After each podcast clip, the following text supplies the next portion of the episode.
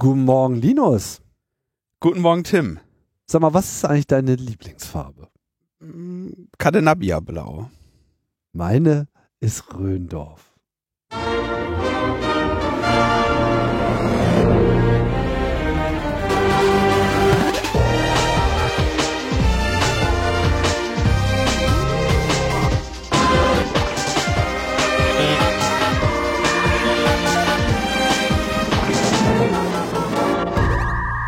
Logbuch Netzpolitik Nummer 470 vom 27. September 2023 und äh, hier seid ihr richtig bei den Leuten, die noch zwischen Blau und Blau unterscheiden können. Das kommt nämlich auf die Nuancen an. Ja, das ist ganz wichtig. Farbtöne sind auch ein Teil der Wahrheit. Das äh, muss man mal so festhalten. Oder? Ja. Wofür steht eigentlich dein Cabenabia Blau?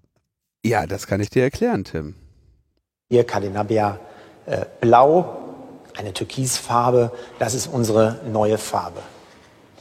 Und ähm, eine Ergänzungsfarbe, das ist die andere blaue Farbe, die nennen wir Röndorf. Und ähm, hier steht Röndorf für Substanz, für Kompetenz und für Sicherheit. Und das Thema Cadenabia für Vitalität, Zuversicht und Freiheit. Damit wollen wir in die Zukunft starten, so wollen wir die Zukunft gewinnen.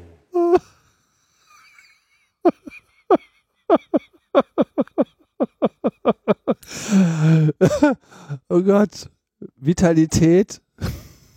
Ich krieg's schon nicht mehr zusammen.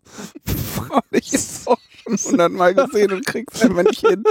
Da ist auch jede Eselsbrücke ist, ist abhanden, da ist keine. Das ist einfach nur so, ja, CDU, Cadenabia Blau und Zukunft. Das ist einfach, das ist auch das erste, das erste, woran ich denke, ist aber echt an, an halt Türkis, ne? Das erste, woran ich bei der CDU denke, ist, Ist- auch Freiheit. Ist, ja, äh, Zukunft und Türkis und, und genauso wie bei der FPÖ. Also, fall, falls ihr uns nicht folgen könnt. Aber das ist ja noch nicht das Peinlichste. Nein. Also die CDU hat sich ein neues Design verpassen lassen. Und ich finde es bemerkenswert, dass der, wie heißt der, Lindemann? Lindemann, genau. Der Generalsekretär. Linnemann heißt Lindemann. Mein Name ist Erwin Lindemann. er. Wer hat Angst vorm Linnemann? Ich bin Generalsekretär. Mit meinem Lottogewinn kaufe ich mir ein neues Blau bei meiner Lieblingswerbeagentur. genau. Und, und, und wenn ich groß bin, dann äh, eröffne ich eine, eine neue Partei. Also, CDU macht jetzt auch auf Türkis. Sie haben gesehen, das läuft in Österreich ganz gut. So. Ähm, und haben sich dann halt irgendwie zwei Blautöne irgendwie äh, auf den Leib schneidern lassen. Wir hörten das gerade. Ka- Cadenabia Blau und Röndorf. Wofür steht das eigentlich, Röndorf? Ist das wieder... Für Vitalität. Nein, ich meine, ist das jemand oder ist das irgendwo? Äh, wahrscheinlich ist der Also es... äh, Röndorf ist ähm, in, in ein Stadtteil von Bad Honnef. Ist das jetzt eine Vermutung oder eine gesicherte Aussage? Ach so. ja, das stimmt. Aber was hat das irgendwie. Hm? Ah, warte mal. Oh, als oh, in den 1950er Jahren bekannt als Wohnsitz Konrad Adenauer. Ja, ja. Ach, herrje. Da ist nämlich auch die Äh, Stiftung des Bundeskanzler Adenauer Haus und so weiter. In Bad Honnef. Ah, ja. Und Konrad Cadenabia ist äh, in Georgien, ne? Der kleine. ne? äh, in Italien, ja. Hätte auch Georgien sein können. Man nimmt es ja auch nicht so genau. Dann haben sie ja irgendwie dieses geile Image-Video rausgehauen. Schön ist auch, die haben sich so ein neues Logo verpasst, so ein, so, so ein schwarz-rot-gold-Logo, auch sehr kreativ. Mit so einem, mit so einem Schwung irgendwie drin. Und der ist genauso wie dieser Penisschwung von der AfD. ja, es ist. Ne? Die AfD hat doch so ein, so ein Dildo als Logo. Und den kann man da Es jetzt direkt drauflegen und das, das passt wunderbar. Also, das ist geil. Georgien oder Italien, Hauptsache Röndorf. Sie haben ja dann noch den, den, den, ach, das ist so, also das, da merkst du auch mal, wie, wie hilflos die sind, ne? Die müssen sich dann irgendjemanden kommen lassen, der denen dann irgendwie ein Design macht und dann ihn, ihn sagt, das, das, das, das, das, das machen ja alle. Also ich meine, wel- welche Firma ist schon in der Lage, ja, äh, sich sowas aber selber ich weiß, ich weiß nicht, ne? Ich weiß nicht, wenn ich einen Imagefilm machen würde, ne? Ja. ob ich, ob es mir passieren würde, also okay, ich sag mal, wenn ich einen Imagefilm machen würde, Wahrscheinlichkeit, dass da der Reichstag drin vorkommt, gering. Ja. Aber, Wieso eigentlich? Du bist doch da regelmäßig. Aber wenn, aber wenn, dann würde ich echt den Reichstag nehmen. Also als Bild jetzt. Also, was ist passiert? Sie haben ein Image-Video rausgehauen, wo sie irgendwie, ja, hier geil, CDU, Deutschland und so, cool, passt total zusammen und so und äh, unser geiles Parlament.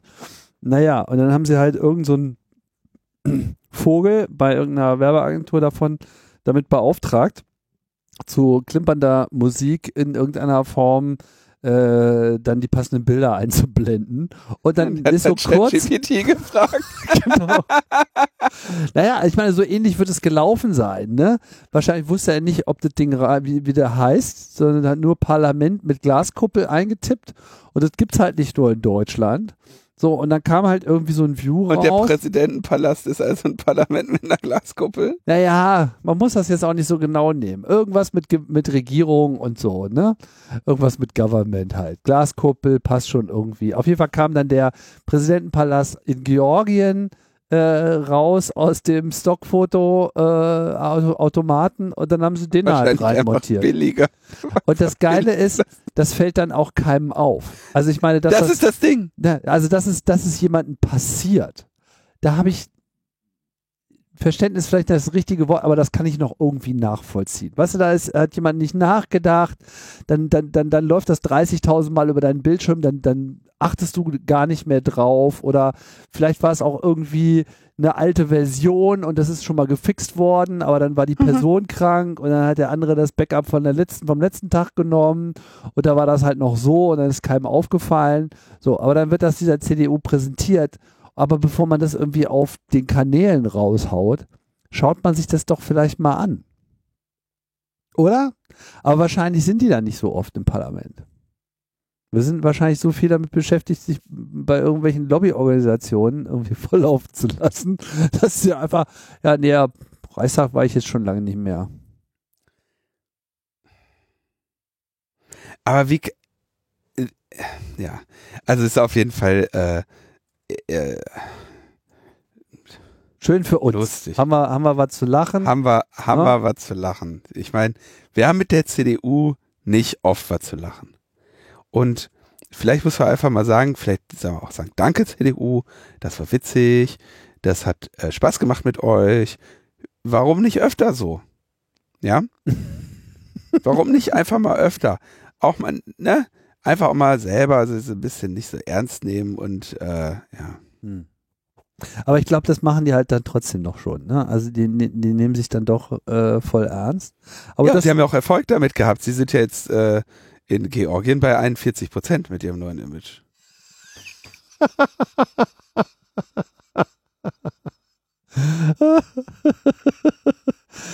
Cadenabia. Warst du schon mal in Cadenabia?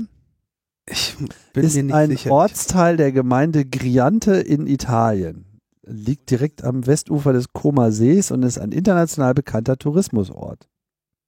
Okay, und da ist, hat Adenauer gerne Urlaub gemacht oder internationale, ah, pass auf, wurde seit äh, Konrad Adenauer verbrachte zwischen 57 und 66 regelmäßig seinen Urlaub in Cadenabia, sein ehemaliges Urlaubsdomizil, die äh, 19, äh, 1899 erbaute Villa La Colina mit ihrem Park von 5,7 Hektar wird seit 1977 als internationale Tagungsstätte von der Konrad Adenauer Stiftung genutzt. ja, und da haben sie da genau die Cadenabia benannt. Okay, Genau. verstehe. Also es ist alles Adenauer. ich dachte schon irgendwie der Duce hätte da irgendwas gegründet oder so, aber ja, okay.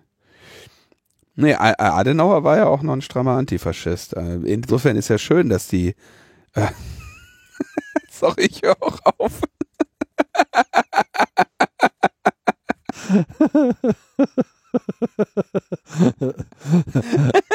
Die machen das nur, damit wir was zu machen haben.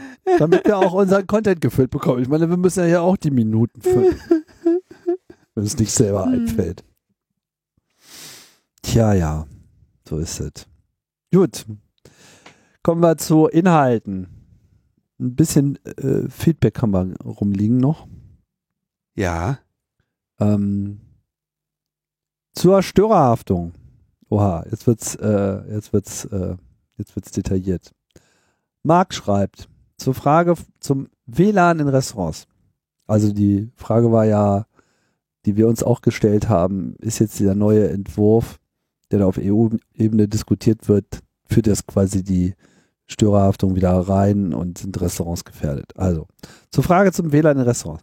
In Artikel 2 Absatz A DSA, also Digital Services Act, wird Dienst der Informationsgesellschaft als Dienst im Sinne des Artikel 1 Absatz 1 B bla Richtlinie sowieso definiert. Dort wird Dienst als eine Dienstleistung der Informationsgesellschaft, das heißt jeder in der Regel gegen Entgelt elektronisch im Fernabsatz und auf individuellen Abruf eines Empfängers erbrachte Dienstleistung definiert. Also alles, was online ist.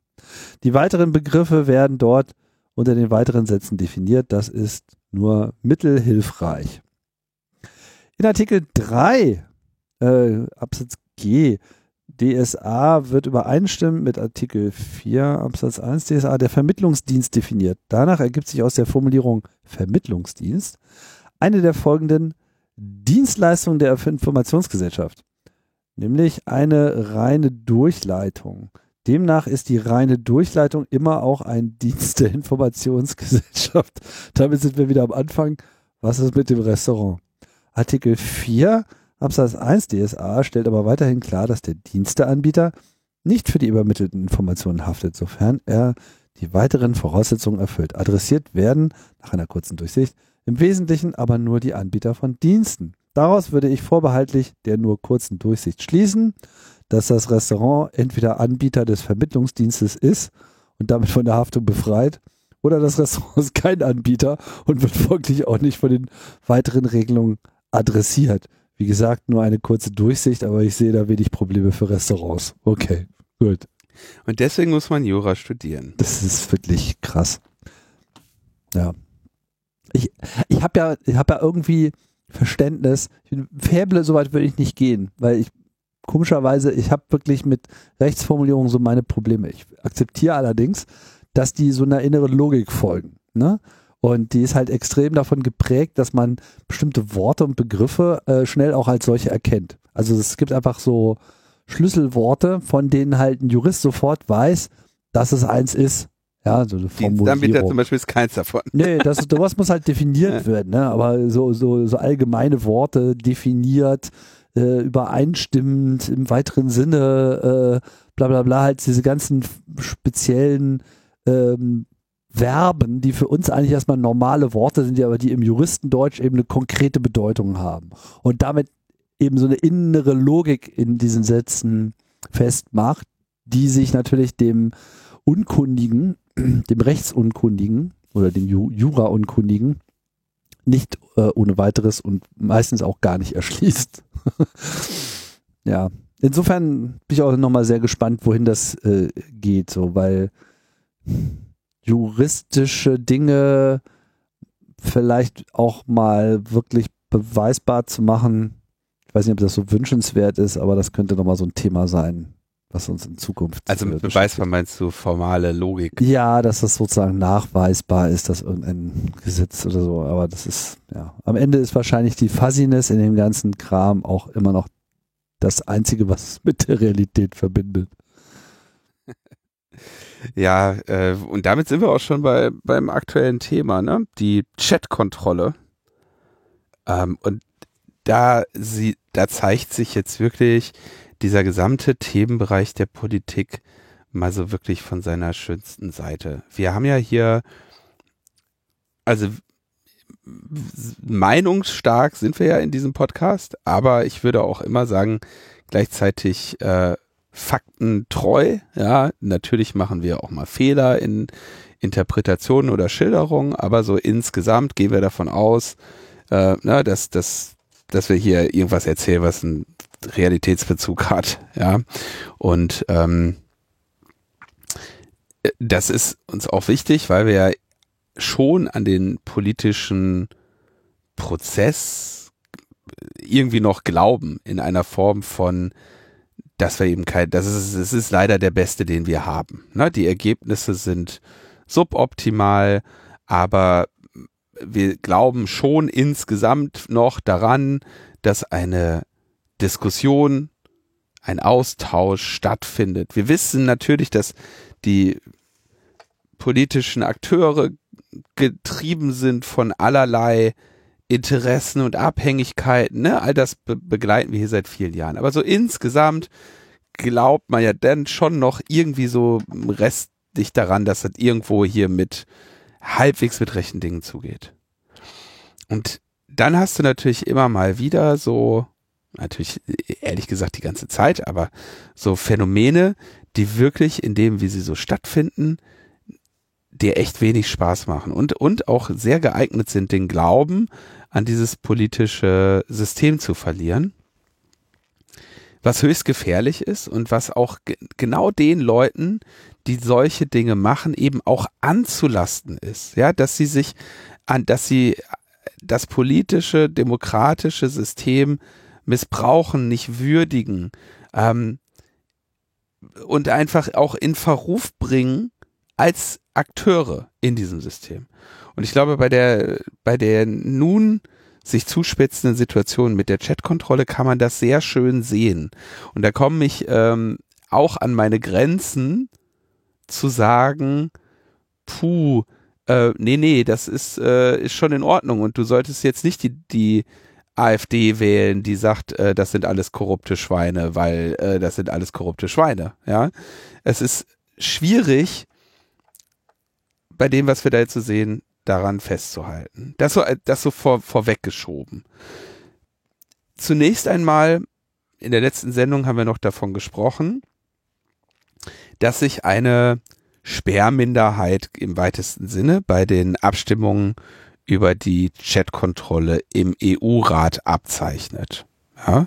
Und dann haben wir gesagt, ja, super, dann, das ist super, wenn die erreicht ist, dann ähm, muss jetzt einfach Deutschland ähm, stabil bleiben und dann wird das äh, zumindest im Rat nicht, nicht ordentlich passieren. Ja. Was passiert, ähm, da sich das abzeichnet, bei dieser Abstimmung, die unbedingt, ich glaube sogar morgen am 28.09. stattfinden sollte, weil sich abzeichnet, dass sie nicht im Sinne der spanischen Ratspräsidentschaft verläuft, verschieben sie halt die Abstimmung, ja. Gesagt, ja, nee. Ach so. Also, ja, wir sind uns ja noch gar nicht einig. Wir sind uns ja noch gar nicht einig über die Position, die wir hier vertreten. Und wenn wir jetzt frühzeitig abstimmen, hu, dann riskieren wir den ganzen Quatsch, den wir uns hier überlegt haben. Dann können wir natürlich nicht abstimmen. Weil es kann ja nur ein Ergebnis geben, nämlich dass, ja, dass ja. es so kommt, wie wir das also wollten. So können wir das nicht machen. Ne? Mhm. Wir haben Geil. Also, EU-Kommission macht dann Druck, ja, ihr diskutiert ja jetzt schon seit fast 18 Monaten und das Gesetz muss jetzt beschlossen werden. Die Kriminellen warten ja auch nicht. Ne? So wird irgendwie. Äh, ne? Haben Sie gesagt, wann, auf was, es verschoben wird? Ähm, Bis auf also, weiteres oder? Warte, das habe ich äh, mir wurde mir erklärt. Ähm, ähm, ich glaube, die nächste Sitzung ist dann am 14. Oktober. Ja. ja. Und also immer so ein, so ein grob 14-tägiger Rhythmus da drin, ja. Und wenn da die Wahrscheinlichkeit bleibt, dass es eine Sperrminorität gibt, dann werden sie das einfach in den Dezember schieben, ja. Und dann wird das Gesetz aber quasi in dieser Legislaturperiode nicht mehr durchgehen. Das heißt, da ist, ähm, also deswegen machen die natürlich auch so einen Druck, ja, und versuchen irgendwie den Druck auszuüben, dass jetzt eine Entscheidung stattfindet. Ähm, aber so, du kannst dir natürlich auch vorstellen, dass die, die in Anführungszeichen Gegenseite genau weiß, wie sie damit ähm, umgeht und dass sie natürlich jetzt den Druck erhöht, ne? Und deswegen kommen ja diese Sätze, die ich, wie die gerade zitierten. Ja, ey, hier in, ihr müsst mal endlich in die Potte kommen, ihr diskutiert ja seit 18 äh, Monaten, jetzt müsst ihr mal endlich euer Ei legen und so. Ne? Das sind ja so einfach mal zu überlegen, so, ja, nee, vielleicht kommen wir, vielleicht werden wir uns hier auch einfach nicht einig. Vielleicht war eine Scheißidee. Gut, dass wir 18 Monate drüber diskutiert haben, bis wir es alle eingesehen haben. Und jetzt machen wir es mal nicht. Ja.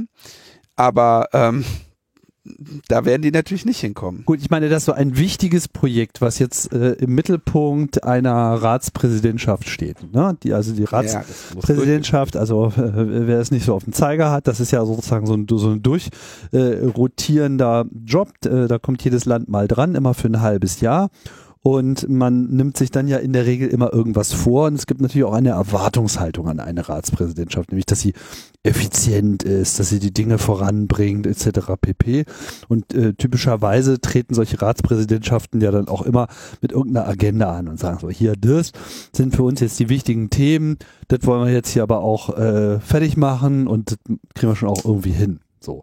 Und dann äh, ist das natürlich äh, auch so eine Sache, da fühlen die sich dann wahrscheinlich auch so in ihrer Ehre gepackt.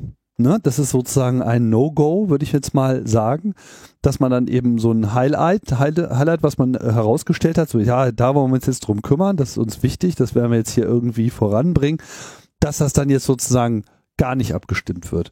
Und wenn jetzt quasi deine Sperrminorität sich ähm, hält, und sich dann auch äh, in einer finalen Abstimmung durchsetzen würde, dann wäre das Ergebnis ja, äh, salopp formuliert, äh, EU versagt bei Kinderschutz. Bei Kinderschutz, ja. So, ne?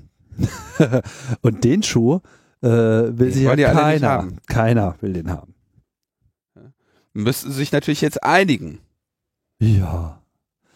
Aber da liegen leider die Vorstellungen ein bisschen weit auseinander und da ist halt auch der gesellschaftliche Widerstand dann doch irgendwie zu groß, weil ihnen dann irgendwie dann doch aufgefallen ist, dass das so vielleicht nicht der geilste Ansatz war und so recht Alternativen haben sie aber auch nicht. Sie haben sich jetzt sehr festgefahren in diesem einen Ansatz und der wird jetzt irgendwie durchgekämpft.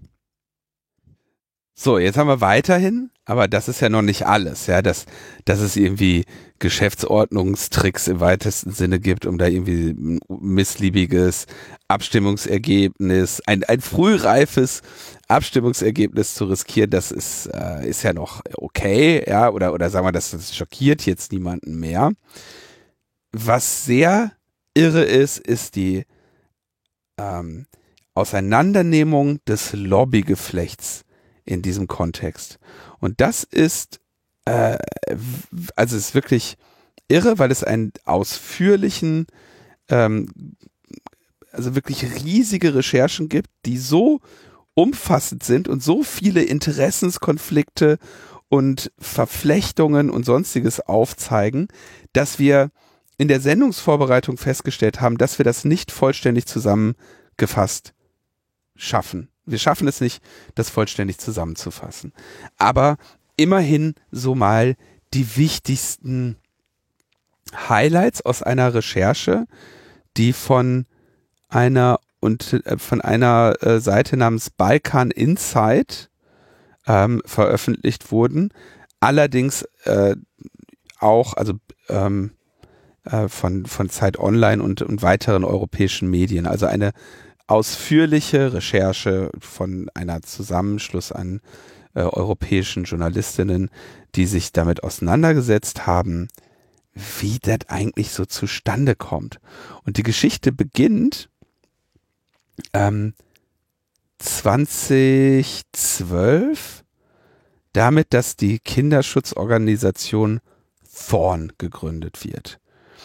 Und dass da irgendwie Ashton Kutscher und Demi Moore mit an Bord sind. Na, ist ja auch klar, wenn du dann irgendwie so eine so ein Star bist, dann musst du irgendwie Ja, muss aber ein bisschen was Gutes tun, ne? Für deine eigene Marke und so, ne? Das, das, das gehört sich so und Kinderschutz bietet sich da irgendwie an, ja. Logbuch Netzpolitik berichtete, also wir hatten das Thema ja hier auch schon mal aufgegriffen mit Herrn Kutscher.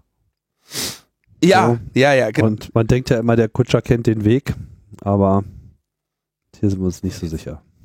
Und, und diese Organisation Thorn, die gibt es so vor sich hin und man denkt, es ist so eine Kinderschutzorganisation, ist es ja auch.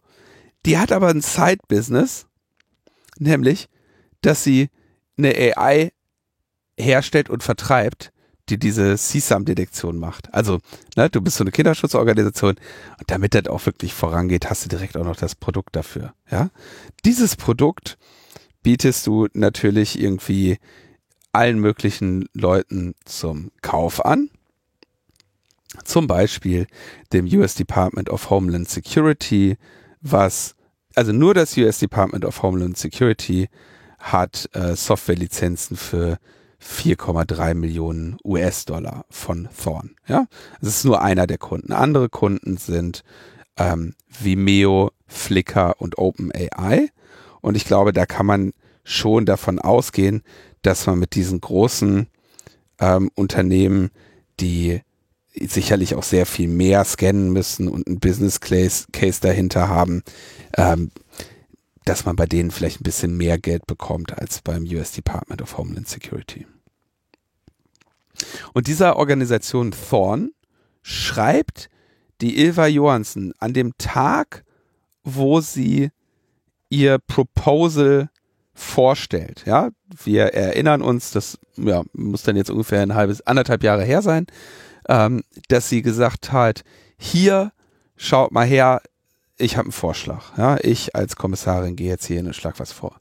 Und wir wissen auch, dass dem, diesem Proposal ja noch mehrere Jahre anderes Theater voranging, nämlich dass sie diese E-Privacy-Richtlinie abgeschwächt haben und so. Ne? Also das ist so richtig von langer Hand geplant. Jedenfalls an dem Tag, an dem sie dieses Proposal vorstellt, schreibt Eva Johansen an die Executive Director von Thorn, Julie Cordua. Ähm, wir haben viele Momente gemeinsam erlebt auf der Reise zu diesem Proposal. Jetzt blicke ich auf euch und ähm, hoffe, dass ihr dafür sorgt, dass es auch ein erfolgreicher Launch ist. Ja, das schreibt die EU-Kommissarin an die Leute, die am Ende mit dem Quatsch Geld verdienen wollen. Das ist ja schon, ehrlich gesagt, ein, ein absoluter Irrsinn. Ja, ich finde das ja in Ordnung, wenn die sich jetzt mit einer ähm, Kinderschutzorganisation, die keine, die klar keine eigenen kommerziellen Interessen verfolgt, zusammentun würde. Ja, und sagte, ich habe das mit euch mal entwickelt und jetzt wünschen wir, jetzt unterstützt mich bitte auch. Ne? Ich habe mich hier sehr für euch eingesetzt. Aber das ist ein Unternehmen mit Millionen Umsätzen, das äh, politisch agiert und, und im Prinzip eine, ein, eine Legislation haben möchte, die dafür sorgt, dass das Produkt äh, verpflichtend wird, was sie haben. Finde ich irre. Ja, dann gibt es irgendwie, dann ist da diese Eva Kylie, das ist die, diese Griechin mit den Geldsäcken, ne? Der sind die Aldi-Tüten mit den, mit den Geldscheinen da. Ne? Die hat dann da irgendwie ein Event, wo dann Kutscher und äh, Johansen rumrennen.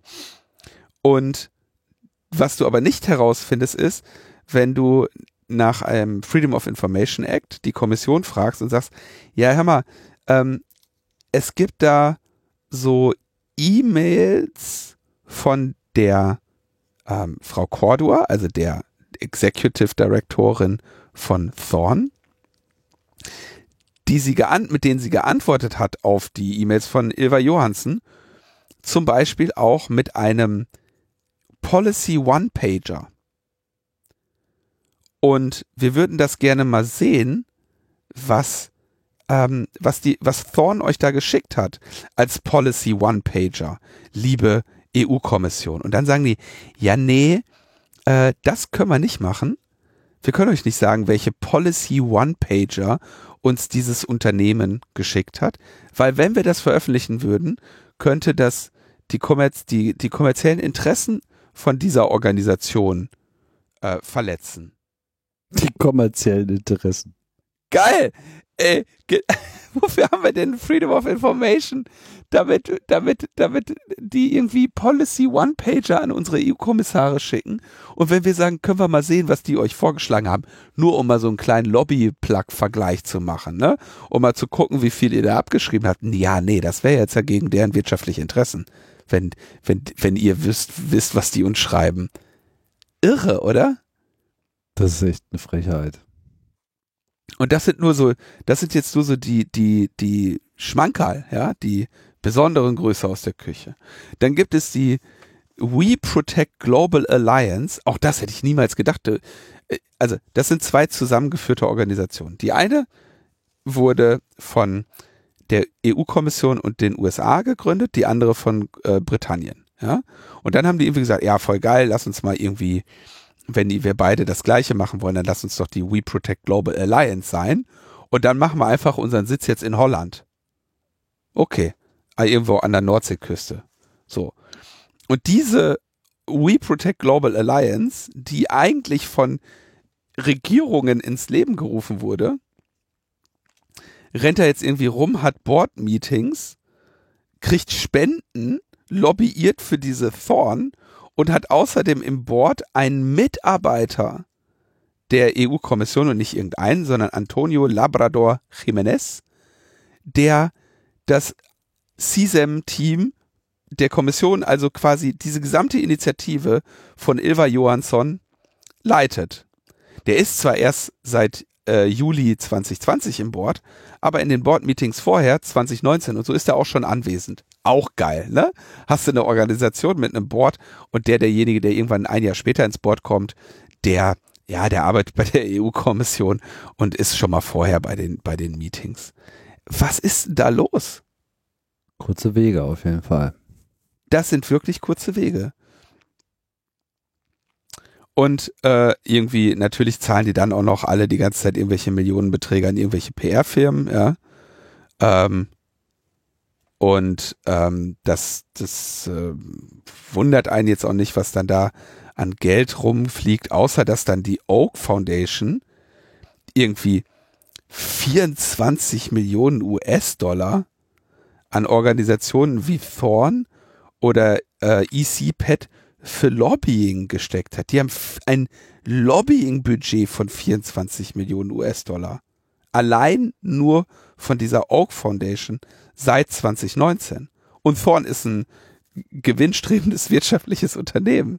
Das ist irgendwie alles so völlig unklar. Also wenn mir das, wenn, wenn das jetzt nicht von seriösen Medien geschrieben worden wäre, würde ich sagen, Alter, hast du das aus irgendeiner Telegram-Gruppe oder so? Vor allem, das sind wirklich bemerkenswerte Beträge, die im Wesentlichen alle nur fürs Lobbying draufgehen. Und es gibt hier irgendwie ein, ein Zoo von, also in diesem Artikel sind ja dann auch, irgendwann kommt so eine Stelle, wo dann wirklich so eine europäische Kinderschutzorganisation nach der anderen äh, genannt wird. Und äh, ich finde es schon bemerkenswert, wie, wie denen eigentlich immer noch irgendwie ein neuer Titel einfällt, um eigentlich immer wieder genau dasselbe zu sagen, nämlich wir tun irgendwas für Kinder, ja, aber unsere Kohle geben wir eigentlich hier nur für Politlobbyismus aus. Aber es gibt halt äh, ohne Ende solche Organisationen und äh, es ist ein bisschen unklar, was die machen und das ganze Geld, was sie da investieren, ja, das ist halt eigentlich immer alles nur auf Gesetzgebung. Das ist jetzt eine Vermutung von mir, muss ich zugeben. Ja, ich habe mir jetzt deren Programme nicht im Detail angeschaut, aber diese Gelder, die sich da auf Lobbyismus werfen, wenn sie das auf konkrete Kinderschutzprogramme werfen würden, die also wirklich, sagen wir mal, Kindern zugutekommen, also konkret Kindern zugutekommen, nicht irgendwie indirekt und im Prinzip, dann äh, wäre vielleicht auch schon mal eine ganze Menge erreicht. Aber das ist äh, hier nicht so richtig das Ziel. Nee, das ist äh, und, und, hier Thorn, ein gewinnstrebendes Unternehmen, ja, hat irgendwie fünf ein Viertel Millionen US-Dollar von dieser äh, Oak Foundation bekommen. Die We Protect Global Alliance nochmal irgendwie 2,3. Ja, das sind nur die. Und du fragst dich, also das sind, die nennen sich dann immer Kinderschutzorganisationen. Und wenn du sagst so, sag mal, was macht denn ihr, um die Kinder zu schützen? Erzählt mal, was ist denn so euer täglicher Beitrag? Ja, wir nehmen im Prinzip das Geld und dann geben wir das irgendwelchen PR-Unternehmen äh, oder Lobbyisten von Capgemini und die gehen ins EU-Parlament und bezirzen da die, die Kommissarin und, oder, oder die Parlamentarier und sorgen dafür, dass Gesetze umgesetzt werden, die am Ende zum Geschäftsmodell für die Organisationen sind, für die wir Geld geben. Also völlig irre, oder? Ja, also man darf hier natürlich jetzt nicht Unrecht tun. Sie organisieren ja auch Konferenzen.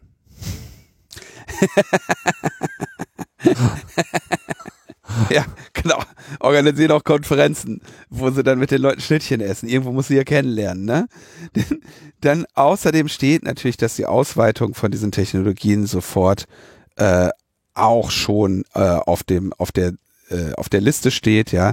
Im Juli 2022 kommen Europol-Vertreter mit dazu, die dann schon sagen, ja, es gibt ja auch andere Kriminalitätsbereiche, die von KI-gestützter äh, Erkennung profitieren würden.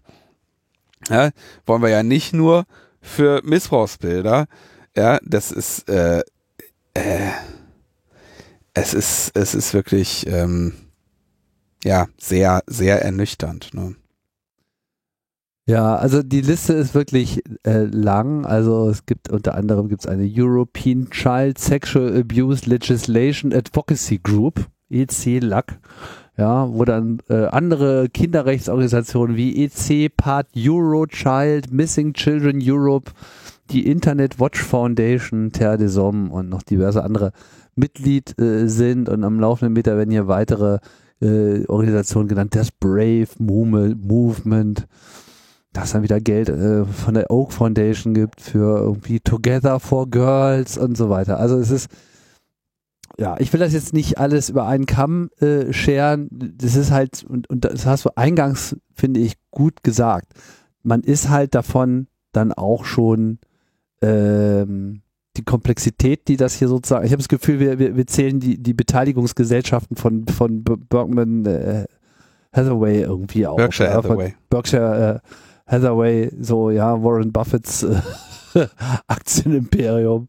So, weil irgendwie alle mit allen irgendwie reden. So, aber um zurückzukommen auf diesen Artikel, der bei Balkan Insight erschienen ist und der das halt hier lange auflistet, es wird hier relativ klar, dass es hier ein Hand in Hand gibt zwischen der Kommission oder bestimmten Kommissionsmitgliedern und diesen Organisationen und dass die halt gemeinsam da an der Legislative feilen, die sie eben jetzt gedenken umzusetzen. Und, und das wäre ja noch nicht mal schlimm, ja, wenn das Organisationen wären, die aus irgend, weißt du, die, die, wie du schon gerade sagtest, die einen Kontext ihrer Arbeit hätten. Natürlich würdest du ein Gesetz machen, was, ähm, sagen wir mal, die Arbeit äh, von ähm, ehrenamtlichen oder auch von mir aus beruflichen ähm, Katastrophenhelferin betrifft, ja, dann natürlich redest du da mit dem Ro Deutschen Roten Kreuz oder mit, was weiß ich, mit Cardus oder wem auch immer, ja. Ja, aber die oder mit Sea-Watch. Genau, aber, aber die haben da keine finanziellen Interessen in diesem Spiel. Also zumindest keine, dass sie da Produkte für einen Markt äh, genau, anbieten. Keine, dass, dass ihr Produkt alternativlos äh, äh, zwangsverpflichtend für einen kompletten europäischen Markt wird. Genau, so Na, da, Ka da man sagen, ne? Also ja, wir, wir müssen jetzt hier äh, Nothilfe in äh, Flüchtlingsregionen machen, aber die, die Autos, die dürfen nur wir bauen. ja, die dürfen nur wir bauen, genau. Also das ist, ja, und dann, und dann auch noch irgendwie Organisation und Kommissionsmitarbeiter in Personalunion. Was ist das denn? Ja, das ist äh, auch strange. Also das ist, ähm, ja, das ist wirklich äh, fies.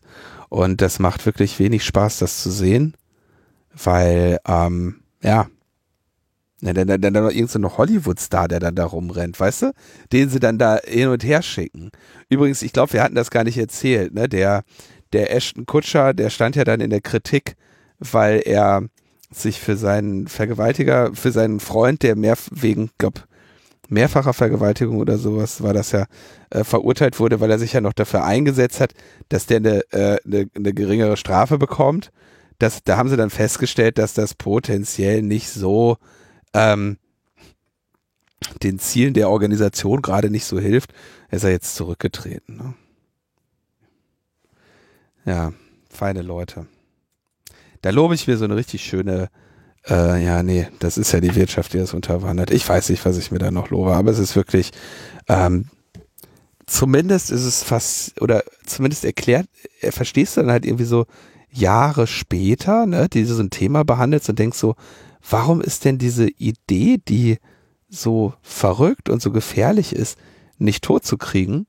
Und dann weißt du halt, ja, die haben ein paar Millionen Euro da reingekippt und einfach breitbrüstig ähm, da irgendwie ihre Argumente vorgetragen. Ne? Den Grad an Finanzierung würde man für sich für die Netzpolitik manchmal wünschen. Ja, könnt ihr uns gerne spenden, habe ich überhaupt nichts gegen. genau. Vielleicht sollten wir uns mal bei der Oak Foundation bewerben. Kennst du die Oak Foundation? Das sind halt auch alles solche Organisationen von irgendwelchen reichen Leuten, die dann Gutes tun wollen, in Anführungsstrichen, und dann halt irgendwie Kohle an andere Organisationen weitergeben. Wo ja auch erstmal nichts äh, gegen zu sagen wäre, da gibt es ja auch gute Beispiele, wenn man sich mal so Soros Foundation und sowas anschaut, aber es gibt halt äh, da einfach ein schwer durchschaubares Geflecht an Interessen und äh, in dem Moment, wo man sich halt mal genauer anschaut, dann stellt man halt sowas fest, ne? dass also hier Lobbyismus für Firmenprodukte quasi verbunden wird mit solchen klar gesellschaftlichen Themen. Die, die werben natürlich auch damit, ist ja auch völlig klar, ne, dass wenn du jetzt sagst, du bist hier so eine Foundation, du willst irgendwie, dass sie möchten Grants äh, bereitstellen, damit andere die Welt sicherer, fairer und nachhaltiger machen können, ja. Und ich kann ja auch verstehen, wenn da jemand reinkommt und du hast keine Ahnung von der Materie und sagt, ey, wir möchten irgendwie hier Child Sexual Abuse verhindern, ne? Ist ja verständlich, dass jemand sagt, ja, hör mal, das scheint hier mit den Stiftungszwecken erstmal ganz gut übereinzustimmen. Lass mal ein paar Millionen reinkippen, ja. Aber genau deswegen machen wir ja Dinge, über die wir nachdenken. Jetzt machen wir mal eine Frage. Schauen wir mal, was die Oak Foundation sonst noch so an Programmen hat. Ich habe mal den CISA, den CISAM-Programm äh, verlinkt, ja. Kinder, die ähm, lebenslange Gefängnisstrafen erwarten, um die sie sich kümmern. Dann Unterstützung des California Age Appropriate Design Code Act, ja.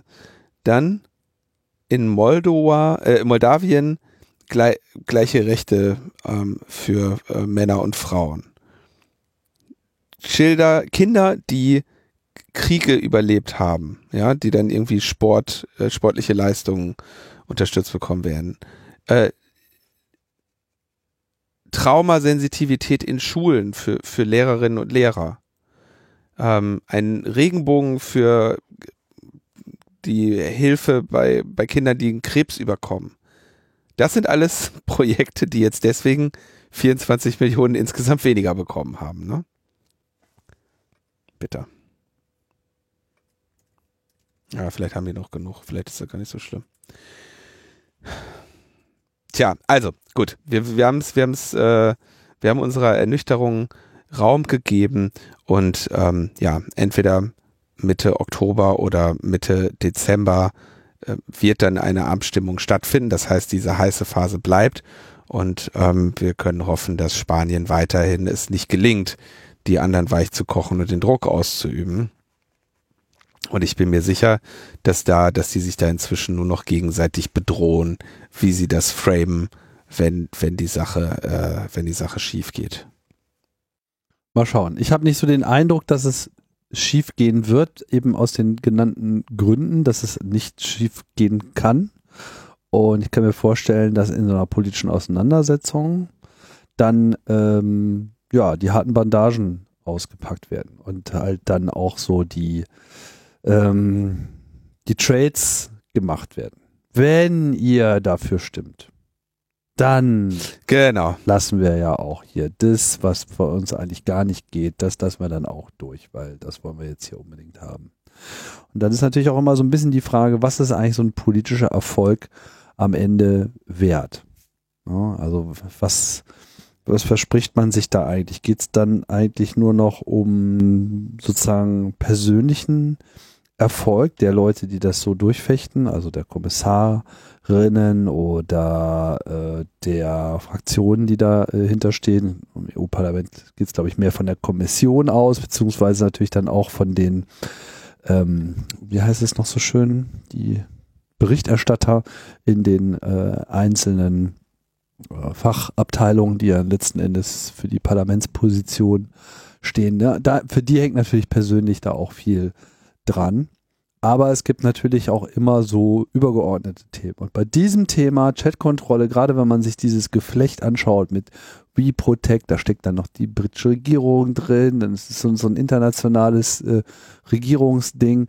Das wirft natürlich immer so die Frage auf, haben wir es hier vielleicht am Ende nicht äh, sozusagen äh, nur mit einer ich drücke das jetzt aus, also so, einem, so einer Bewegung zu tun, die letzten Endes einfach Gesetzesverschärfung kostet, was es wolle, um einfach die Interessen der äh, Polizeibehörden und ähnlicher Institutionen voranzubringen, äh, geht es darum, ja, und ist das eigentliche Gesetz äh, egal. Man will also sozusagen, ne, so wie dieser Dauer, Dauerkomplex Vorratsdatenspeicherung, tausendmal abgelehnt, tausendmal von allen Gerichten verworfen worden, nicht tot zu kriegen, steht immer wieder auf. Der Zombie kommt immer wieder.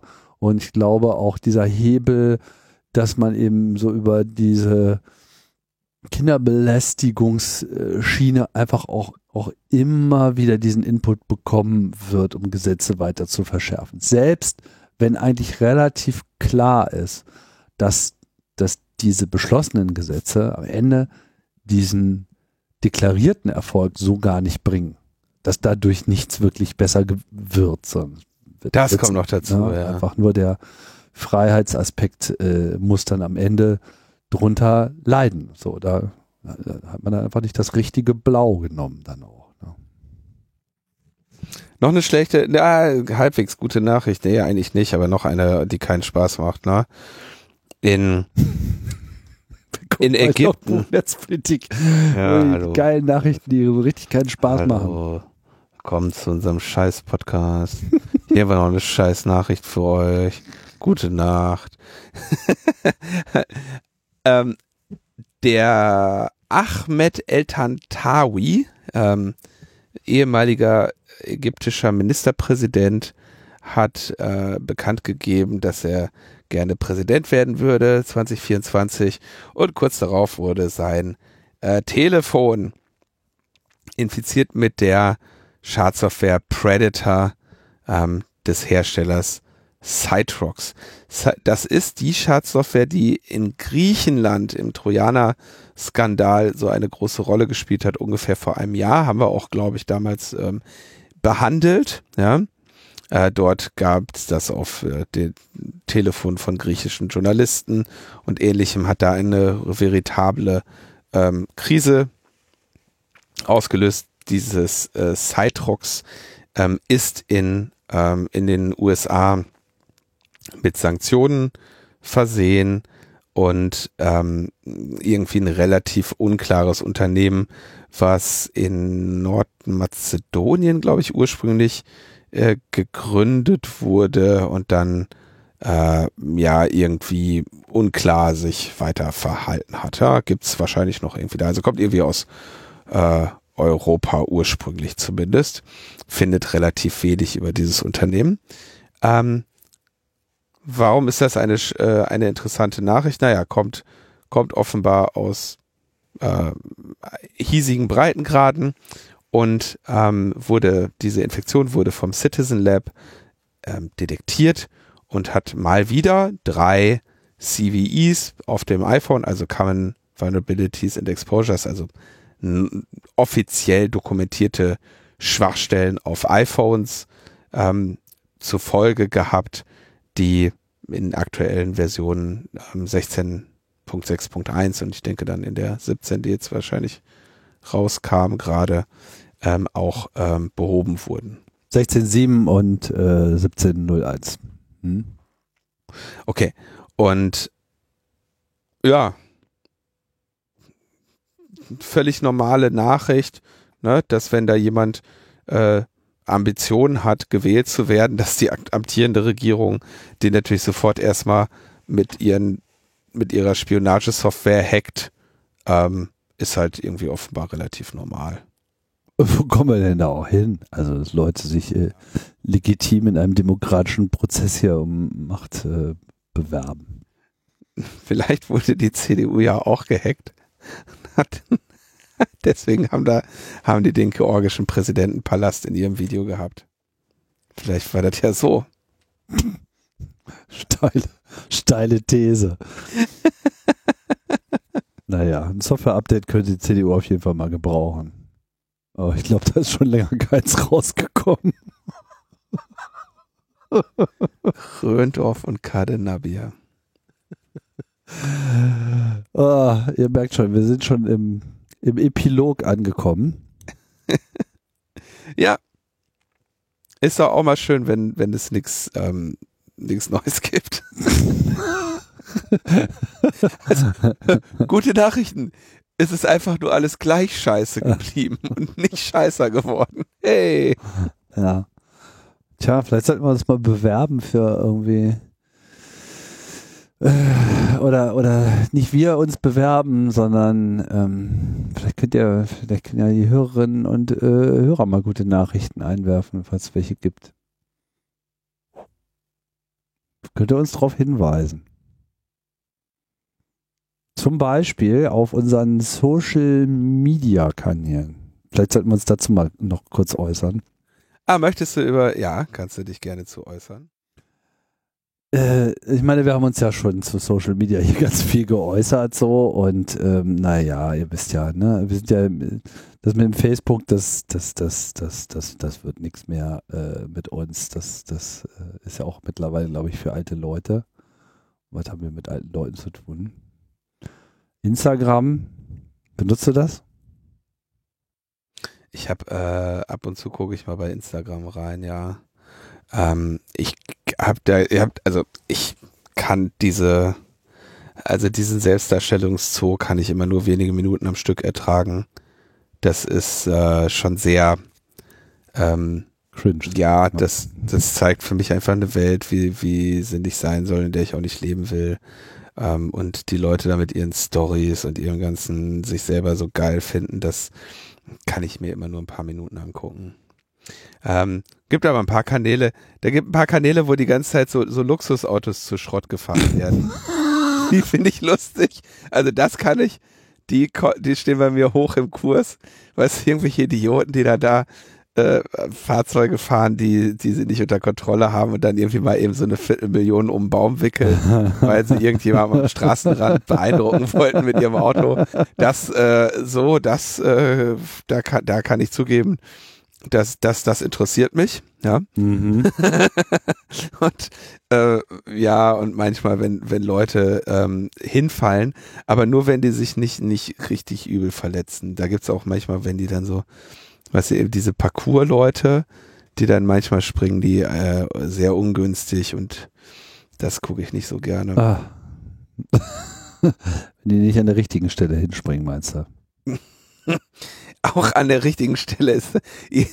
ja klar, das ist halt hauptsächlich irgendwelche Skater, die meinen, sie müssten halt breitbeinig eine irgendwie so eine so eine so ein wie heißt denn Geländer runterrutschen mit ihrem Brett, ne? Wo sich auch irgendwie, wo du denkst, Leute, habt ihr kein Internet?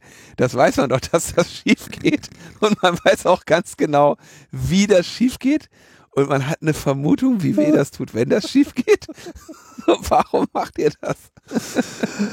ja gut, also ich will den Leuten nicht die, die Möglichkeit nehmen, sich äh, sportlich da äh, zu betätigen und Erkenntnisse zu gewinnen, die andere Leute schon tausendmal gewonnen haben. ja, also das, das, das steht ja jedem frei. Aber man muss irgendwie nicht dran äh, teilnehmen. Und ich bin ja auch ähm, ich glaube nicht, dass man mir vorwerfen kann, nicht internetaffin zu sein. Ja, ich mache das jetzt ja immerhin schon seit, hm, das muss ich mal nachdenken. Seit wann darf ich denn, was darf ich denn behaupten, wie lange ich jetzt Internet mache?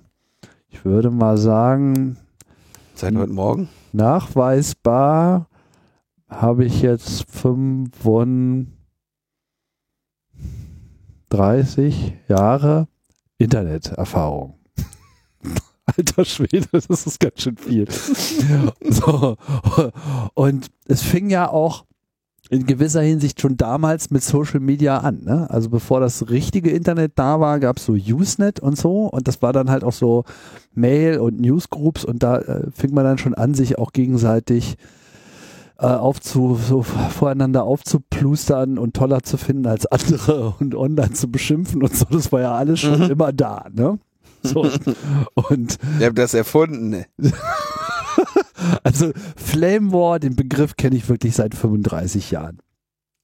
Und heute äh, hat es nochmal exorbitantere Formen angenommen und das haben wir ja auch schon tausendmal besprochen. So, jetzt natürlich die Frage, wie kommuniziert man denn dann nun in der Öffentlichkeit? Und ich will jetzt auch nicht behaupten, dass Social Media äh, zu nichts gut ist. Ich war immer ein Twitterati, denke ich. Also mir hat das Prinzip von Twitter an sich ähm, sehr zugesagt und es hat ja auch sehr lange sehr gut funktioniert. Und jetzt ist natürlich, Twitter ist natürlich jetzt dead. Also ich benutze das jetzt ausschließlich noch ein paar, eigentlich nur noch eine einzige Twitter-Liste zu lesen, was übrigens hint hint den Vorteil hat, dass man nicht in so einer algorithmischen Timeline gefangen ist, sondern dass man sozusagen da wirklich mal noch alle Tweets äh, sieht, die äh, in einem Kanal Aha. erscheinen. Das ist sozusagen die, die Möglichkeit, noch in irgendeiner Form Twitter überhaupt noch zu konsumieren, ist halt einfach das alles über eine Liste zu machen und nicht über Followship sozusagen. Und äh, so kann ich dann zum Beispiel so meinen Ukraine-Newsflow noch, noch irgendwie genießen, ohne irgendwie von dem Rest äh, überrannt zu werden. Und äh, trotzdem ist das, hat das halt alles irgendwie keinen Sinn. So, und jetzt natürlich die Frage, was setzt sich so als nächstes durch? Und äh, man möchte natürlich gerne etwas haben, was so ähnlich funktioniert. Da gibt's jetzt das Mastodon-Netzwerk, da könnt ihr Logbuch Netzpolitik folgen, LNP äh, at podcasts.social ist da quasi das Zauberwort oder sagt man at podcastsocial at At, at LNP LNP, at Ka- Podcast Social. Ne? oder so rum, ja genau. Also wie auch immer. Ja, musst du mal machen, ist geil. Da äh, haben wir jetzt auf jeden Fall eine gewisse Aufmerksamkeit und sind äh, ansprechbar. Den äh, ME-Netzpolitik-Account auf Twitter gibt's noch. Ich lese den im Prinzip auch noch so ein bisschen mit, aber mangels guter Tools, weil es jetzt nur noch diesen kranken Twitter-Client gibt, äh, lässt sich das eigentlich gar nicht mehr verwenden. Also geht nicht davon aus, dass, dass wir da was sehen, weil es einfach sein kann, dass wir das übersehen. Auf Mastodon geht das. Ne? Da muss man noch mal gucken, ob das mit Blue Sky noch was wird. Das würde ich zu diesem Zeitpunkt nicht äh, ausschließen. Aber das ist halt immer noch ein geschlossenes Netzwerk. Also das habe ich mir angeguckt, das ist ja wohl ein Witz, ey. Allein dieses Logo, das kann doch keiner ernst meinen. Wieso? Was ist damit? Dieses irgendwie völlig kaputt äh, gesättigte Foto von einem Himmel, das ist also, da, das ist ja irgendwie Cadenabia blau. Vielleicht ist es auch Röndorf, wer weiß. Aber richtig falsch abgemischt. Da steht auf jeden Fall irgendwie für Zukunft oder Du so. meinst, äh, ist nicht genug Vitalität drin oder nicht genug Freiheit? Ich, also nee, sorry, ich finde, ich finde, das sieht überhaupt, also äh, ist in Ordnung. Genau, Okay, es, es, das es, es Logo sieht aus wie ist Twitter. Ist mir erstmal egal. So, es geht halt einfach äh, so. Aber es ist halt auch ein, ein Ansatz, ein ähm, ja, ein nichts, ein, ein, ein, ein dezentralen Twitter-Klon sozusagen zu bauen. So. Und das, wie das letzten Endes wird und, und was da für eine Kultur äh, entsteht und ob da auch irgendwie die libertären Hansel äh, den Ton angeben oder ob das in irgendeiner Form eine andere Governance äh, findet, das muss sich noch zeigen. Genauso ist ja auch die Zukunft von äh, dieser ganzen Fediverse-Wolke auch noch nicht äh, gesichert, wo, wohin da die Reise geht. Also derzeit äh, ist es einfach offen, meiner Auffassung nach. Anyway, auf jeden Fall haben wir diesen Account. Immerhin, das ist ja auch mal, das ist ja potenziell auch mal ganz nett, ist ja auch mal schön, wenn, wenn man offen ist, wohin es geht und so, aber ja. Ja, das, genau, das finde ich eigentlich auch mal ganz angenehm. So, weil zumindest haben sich jetzt so die Platzhirschen alle ziemlich daneben benommen. Dann, auch, dann gab es ja hier Facebook wieder mit irgendwie ihrem Threads, äh, was sie wieder ausgegraben haben, was irgendwie innerhalb kürzester Zeit ganz viele User hat, aber wo halt, glaube ich, auch nur irgendwelche gekauften äh, äh, Celebrities äh, rumschreien und keine Ahnung, also der Hype war dann auch relativ schnell wieder weg. Vielleicht ignoriere ich das einfach nur, aber ich werde auf gar keinen Fall in so ein Social Network gehen, was Zuckerberg aufgebaut hat. Das ist ja dann wirklich vom Regen in die Traufe. Von daher, Mastodon funktioniert jetzt erstmal ganz gut. Vielleicht kommt Blue Sky nochmal äh, dazu. Ansonsten könnt ihr einfach uns weiterhin in die Kommentare schreiben, in unserem kleinen Blog. Das funktioniert ganz wunderbar. Da hat man irgendwie alles für eine Sendung äh, beisammen. Das ist für uns auch sehr praktisch, weil wir dann eben vor einer Sendung nochmal in Ruhe da durchgehen können. Also wir lesen das meistens schon, wenn es auftaucht, aber dann hat man es ja dann auch nochmal im Kontext mit den ganzen anderen Antworten so ähm, gucken, wie man das in Zukunft vielleicht nochmal ein bisschen ausbauen kann. Aber das ist auf jeden Fall äh, eine Art von Rückmeldung, die wir sehr gerne mögen, insbesondere wenn sie so inhaltlich dann auch noch weiteres äh, hinzufügt und unser Halbwissen äh, entsprechend umgeht. Ja, es hat ja auch, es hat einfach auch den Vorteil, es ist dann halt an der Sendung dran, ne? Und also ist ja schon mal ganz okay, wenn äh, euer Feedback dann auch dauerhaft in dem Kontext bleibt und nicht irgendwo durchscrollt. Genau.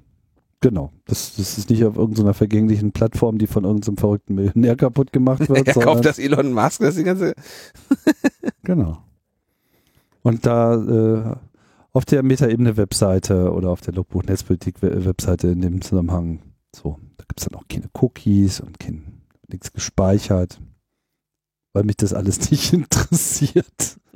Ich frage mich immer, wenn ich auf so Webseiten komme, weißt du, so, äh, so äh, keine Ahnung, kommst du da auf irgendeine Webseite, weil es da irgendwas zu kaufen gibt, was dich vielleicht interessiert, was du irgendwo gelesen hast, wo irgendeiner Tipp kriegt. Also, dann klickst du da drauf und dann musst du dich erstmal zehn Minuten mit irgendwelchen aufpoppenden Bannern so, ja, hier Cookie und lass mich doch bitte da, dich trecken und wir wollen es doch alles wissen. Und ich so, nein, nein, geht weg. Und dann muss man aber. Die wollen es ja vor allem gar nicht. Das äh, wollen doch nur die scheiß Werbepenner, die ich von Anfang an auf die Seite geholt habe. Ja, so. Einfach gar nicht erst klicken, Tim.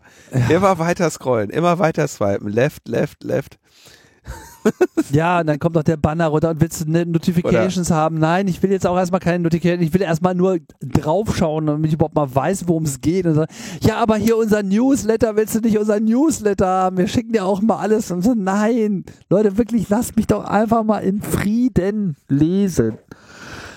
Es, ja, ich, äh, also ja, das, das Ende von Twitter, also ich finde das auch immer noch äußerst schade, ja, weil der, es wurde jetzt vielleicht technisch nachempfunden, aber so den Ort, den, den ich da jetzt irgendwie über, dann doch über zehn Jahre und länger hatte, mit den Leuten, die ich mir da kuratiert hatte und den Inhalten, den wird es halt so nicht mehr geben. Das ist erstmal schade, ja. Ähm, gleichzeitig habe ich, ich twittere jetzt auch nur noch äußerst selten. Wahrscheinlich mache ich einfach irgendwas anderes mit der gewonnenen Zeit. keine Ahnung was. aber ähm, ja, es ist, es ist traurig, aber ich, ich bin jetzt auch drüber weg. So. Ja, und ich bin ganz froh, dass es jetzt auch nicht mehr Twitter heißt. Ja, den Gefallen muss man dem Typen ja nicht tun. Dass man den einfach umbenennen lässt. Also ich rede von Twitter zwar das, das, was früher war, ja, das gibt's ja jetzt nicht mehr. Ja, eben, das, das, deswegen bin ich ja ganz froh, dass er es so. umbenannt hat, ah, weil es jetzt ja, klar ja, ja, ist. Ja, natürlich, also, so Scheiße äh, heißt jetzt X und Twitter war halt früher so. Aber jetzt kann ich halt immer noch mein, mein, mein, mein Twitter-Gedenkbüchlein auf dem Klo liegen haben mit irgendwie damals, als die Tweets noch 140 Zeichen hatten und alle, alle, alle was Lustiges geschrieben haben, weil sie daran Interesse daran hatten, irgendwie ihre Freude und ihre Begeisterung über ein Netzwerk zu teilen, wo tolle Leute sind, mit denen man super sich über lustige Sachen austauschen kann und kreativ über Lösungen für unsere Zukunft unterhalten kann, bis es halt auch wieder so, ein, so, so, so eine Echo-Chamber von Schreihälsen wurde, die sich alle gegenseitig nur äh, den Tod äh, an Hals wünschen und generell einfach offensichtlich gar kein Interesse daran haben, dass, dass die Welt mal ein schönerer Platz wird. Also das, das macht mich ja auch einfach, das finde ich ja auch immer so furchtbar an dem Ganzen. Andererseits, ja, naja, also, was soll man noch dazu sagen? Also das, mit anderen Worten, wir haben jetzt, ich habe jetzt unsere Mastodon-Links in die äh, in die Shownotes gemacht. Ne? Also podcast.social slash at lnp, chaos.social slash at linucifer und mastodon.social. Willst du selber sagen? Es ist ein bisschen schwierig auszusprechen. Ne? Also, das ist echt ein Problem. Das ist wirklich ein Problem von, äh, von Mastodon. Ne? Mit diesen ganzen Ad-Hosts und so weiter. Das ist, das ist einfach, das ist krank. Das ist bei Blue Sky wirklich besser gelöst. Wie auch immer. Ich bin auf Mastodon Social, äh, at Tim Pritlove und at Metaebene und äh, werde auf Podcast Social oder habe auf Podcast Social auch für meine ganzen anderen Podcasts, falls ihr die hört, äh, äh, auch die entsprechenden Accounts, also at Raumzeit, at UKW, etc. pp. Und ähm, ja, mal gucken. Und äh, auf Blue Sky bin ich auch at Tim Pritlove. Äh, oh. Bin ich auch at Linuzifer, aber das kann ich jetzt noch nicht mal finden, ne? Da kann man noch nicht mal linken, oder? Ähm, das ist eine gute Frage, das weiß ich gerade gar nicht. Ist egal, das ist ja auch noch closed. So, das ist ja noch mit Invite-Codes und baut sich langsam äh, auf. Ich denke, das, da können wir dann nochmal drauf eingehen, sollte das nochmal a thing äh, werden. Aber schön finde ich, dass man da seine eigenen, äh, mit seiner eigenen Domain sich einen Account machen kann. Also da bin ich dann halt at tim.prittler.org. So. Und äh, at metaebene.me. So, weil geht halt. Habe ich noch nicht rausgefunden, wie. Na, ich habe auch noch nicht rausgefunden, wie man da sagen kann, welche Notifications man haben, haben möchte und welche nicht. Die App sieht für mich wirklich aus wie ein, wie ein, wie ein, irgendwie ein Studentenprojekt, wo man echt nochmal drüber nachdenken sollte, ob man, ob man das jetzt als, als bestanden werten äh, Wenn du mit der App nicht glücklich bist, dann nimm einfach Ivory. Es gibt eine Bridge. Eine Ivory ist auch totaler Wurstquatsch, ey. Wieso? Das, äh, das, nein, das ist, das, das ist komplett kaputtes, äh, Interface. Ähm, Ice Cubes ist das einzige, was ich irgendwie Okay. ernst nehmen kann. Wie auch immer, du kannst auf jeden Fall äh, deinen Blue Sky Account auch über eine Mastodon Bridge, über skybridge.fly.dev. Ja, ja, das ist halt, warum nicht? Funktioniert zumindest. Also ich habe einen Account für beide Netzwerke. Also ich habe Okay. ein, Äh. ein, eine App für beide Netzwerke. Das ist das, was okay, ich meine. immerhin. Ja, das So, kannst wie du heißt halt. das? Wie macht man das? skybridge.fly.dev. Ah, klar, natürlich. Und da kannst du halt, naja, da, da, das ist Moment, halt, und wer ist fly.dev? Fly ist so ein Hoster. Und ähm, Skybridge ist halt so ein Projekt. Hat der irgendwas mit, also kriegt der jetzt irgendwie meine Blue Sky Daten, nee, du machst. wenn ich die da eingebe? ja, du, ja, Ja, Kann ich dir okay, jetzt dann alles nicht erklären. nicht. Weiß Bring your favorite Master. Auf jeden Fall kannst du darüber deinen Account sozusagen wie einen Mastodon-Account erscheinen lassen, sodass du einen Mastodon-Client benutzen kannst, um auch Blue Sky zu benutzen. Jetzt sind wir schon sehr technisch. Das ist ja eigentlich eher was für die Freakshow. Die ist morgen dran. Ja, das sieht, der hat auch diesen komplett übersteuerten Himmel. Nee, da gebe ich erstmal meine Daten nicht ein. Das ist, Okay, das ist Cabinabia Blau, ist das. das ist Cabanavia. Das ist, so ist der Himmel über Cabanavia. Ja.